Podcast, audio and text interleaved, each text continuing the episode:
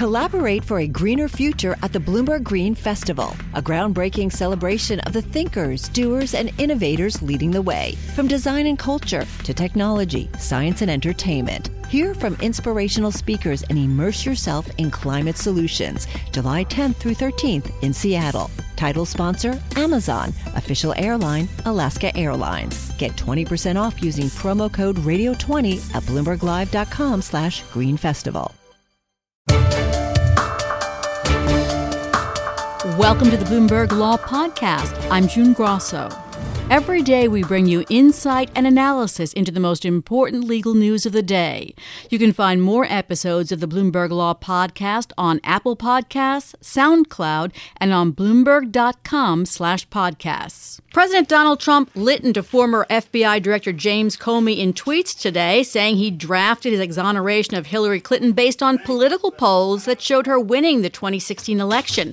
It's the latest swap of Twitter allegations between the two, following Comey's first television interview to promote his book last night on ABC. Comey seemed to hold nothing back in the interview. I don't think he's medically unfit to be president. I think he's morally unfit to be president. Joining me is Bill Gavin, former assistant director of the FBI. Bill, what part of the interview surprised you most or concerned you most? June, I think that uh, anybody that makes those kinds of statements uh, on the moral fitness of an individual, that kind of concerns me a bit um, more than anything, I think. And the moral fitness of a sitting president, does his public assault sometimes crosses into the salacious? Does that undermine the status of the FBI? I think that what both individuals are doing on both sides of the fence, throwing rocks at each other and, and, and making statements that, uh, uh, to me, are kind of unprofessional. The bottom line is it tends to, when, when the comments are made against the director of the FBI and, and they're made from the president, they tend to be believed by the American public and, and it casts an aspersion upon all FBI employees, and I can guarantee you, June, that that 99.9% of the, the Bureau people, uh, men and women, go to work every single day and do an outstanding job and give their lives and limbs for, for the organization and for the country. This uh, is is uh, it's not it's more than just static in the background. It is uh, a diversion from what the FBI is all about, and I really believe that uh, maybe this ought to stop, and we ought to start both sides ought to start acting as uh, adults rather than uh, kids in a schoolyard. Does this book weaken Comey's credibility as a potential witness against the president in the Mueller investigation or elsewhere? I haven't read the book, and um, um, I no doubt will but I don't know whether or not it will it'll uh, uh, diminish his ability to be a witness uh, anyplace. It, it it all depends upon what he has to say and, and how the facts support what he has to say and whether or not the facts that he talks about are classified or not. And I think that's being looked at uh, in great depth right now. Looking at his interview and at the excerpts from his book, since we haven't had a chance to read it yet, um, do you see a concern, a growing concern, or uh, a sort of a underpinning of a concern that the president might be open to uh, different kinds of uh, risks because of his connections that were described in the book? That all remains to be seen. Uh, uh, I know that uh, with uh, Bob Mueller's investigation, uh, we have to wait to see how that how that unfolds. I know that everybody wants it to end immediately. The president wanted to end months ago. it's something that's going to go on until Bob Mueller arrives at a conclusion and addresses all the facts that are presented to him. The other important thing, June, is going to be the report of the inspector general, and I think that will be a, a real um, um, in the event that will uh, be on the uh, forefront for a, a, quite a while and, and, present some difficulties for both the uh, for both the bureau and, and the Department of Justice.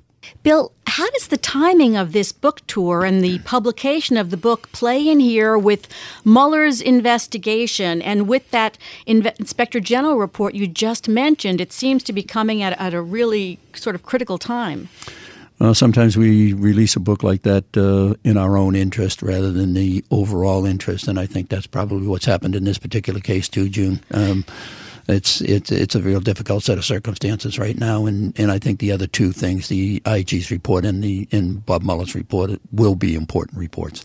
Comey stood by his handling of the FBI's investigation into Hillary Clinton's email server, and you know the way he he brought it out on several occasions, one right before the election. Did you agree with his explanation for his rather unusual actions for an FBI director?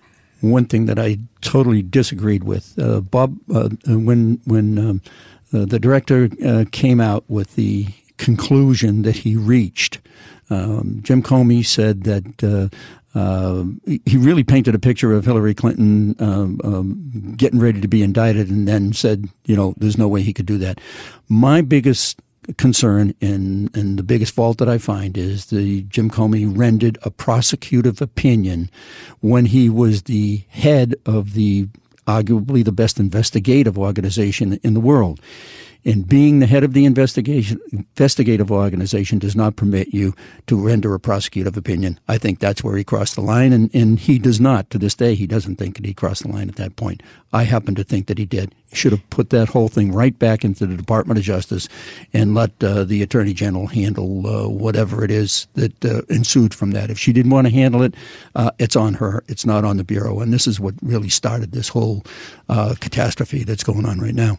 Bill, we have about 45 seconds here. Could you just explain what impact all this has had, in your opinion, on the standing and credibility of the FBI?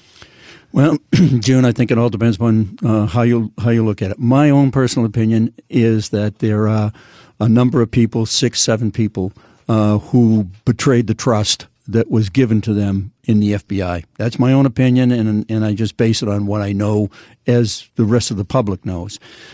99.9% of the men and women in the FBI do an outstanding job every single day, go to work. Their badges are not tarnished by this event. The only badges that are tarnished are the individuals who betrayed their trust in in uh, what they were supposed to do. Thank you, Bill. We have to leave it there. Everyone certainly agrees with that. Thanks, Bill Gavin. That's he's a former assistant director of the FBI.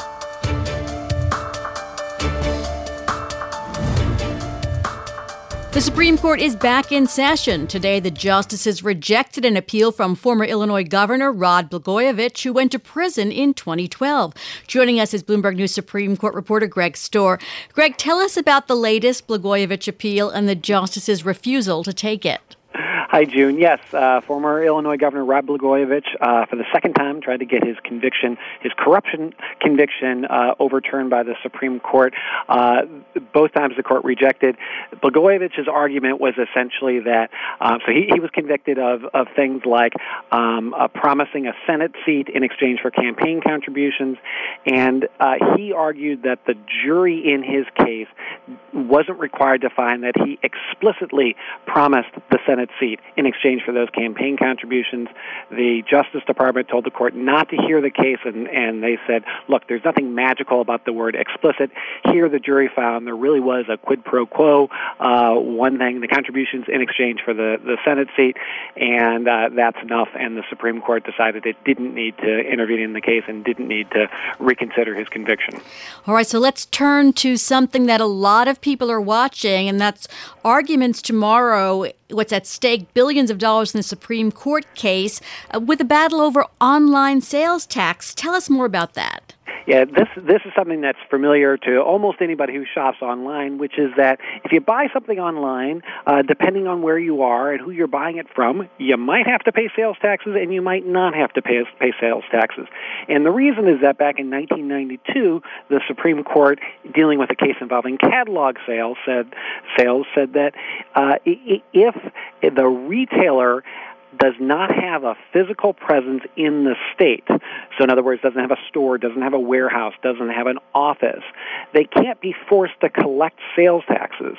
So, a retailer like uh, Overstock, for example, doesn't have uh, any uh, physical presence in the state of Maryland. Uh, therefore, Overstock doesn't have to. And if I'm in Maryland buying something to be for shipment to Maryland, Overstock doesn't ha- Overstock doesn't have to charge me the six percent sales tax that would otherwise otherwise. So, Greg, this is a really unusual case because the state of South Dakota enacted the law that's at issue here so that it would be challenged at the Supreme Court. Explain a little bit more about that.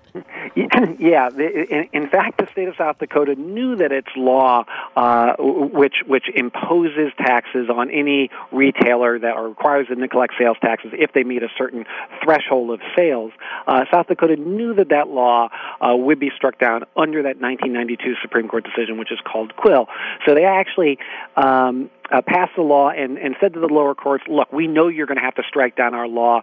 Go ahead and do it because we want to get it up to the Supreme Court and we want to ask them to overturn that 1992 decision so we can tax all these out of state retailers. And that's exactly where we are right now. So the states are trying to overturn a 26 year old Supreme Court ruling. What is the response of the retailers? So, so the. Um, depends on which retailers you're talking uh, about. Because it's you know the online it's a, it's a totally different world than it was 26 years ago as far as online. Yes. So, so traditional retailers, um, the, the, ones that are have brick and mortar stores, um, are saying, look, it is time to overturn that Quill decision because it's an unfair advantage to the Wayfairs and the Overstocks of the world that they don't have to charge taxes, but the department store down the street has to. And for that matter, uh, although this is kind of complicated, a, a, a company like Amazon sometimes has to collect taxes and, and generally generally does. Um, and, and they say that distinction in this day and age where economic presence in a state uh, is really what matters, not whether they have you know a physical building there, uh, and, and that's why they say that in this modern age it should be overturned. And what about the online retailers? That's I should have I should have narrowed the focus there. yeah, the online retailers say, look, we have set up this world. Everybody has come to rely on this notion that if you don't have a physical presence, you don't have to collect the sales taxes. And they say that the burden on them, and particular very small retailers could be immense. They talk about there being more than 12,000 taxing jurisdictions out there, and you have to figure out the taxes for each of those. And sometimes it's hard to figure out what your product actually is with a particular jurisdiction's tax code. So, you know, is uh, a, a, you know a piece of clothing you create is it uh, is it a coat or is it a shirt? Maybe it's not clear, and maybe those are taxed differently in a particular particular state. So they are basically saying to the court, um, you, you shouldn't be the ones to put this burden on us. If anybody's going to do it, Congress ought to be the one to do it. So, Greg, just to conclude, we have less than a minute here, but there are three justices Clarence Thomas, Anthony Kennedy, and Neil Gorsuch, a sort of surprising trio, who have already expressed doubts about the precedent. Yeah, and they did it in different contexts. So, so uh, uh, Justice Kennedy basically invited South Dakota, South Dakota to do what it did here. And a couple of years ago, in a case, he really called into question whether the Quill ruling makes any sense in this modern age.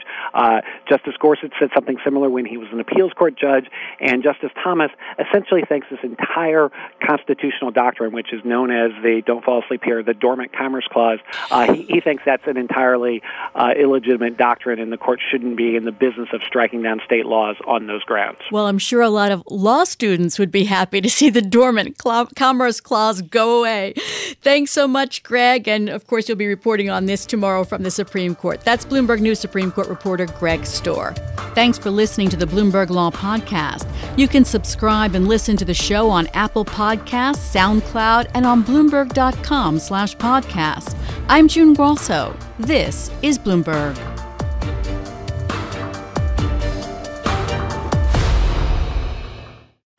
Collaborate for a greener future at the Bloomberg Green Festival, a groundbreaking celebration of the thinkers, doers, and innovators leading the way. From design and culture to technology, science, and entertainment. Hear from inspirational speakers and immerse yourself in climate solutions. July 10th through 13th in Seattle. Title sponsor Amazon. Official airline Alaska Airlines. Get 20% off using promo code radio20 at bloomberglive.com slash green festival.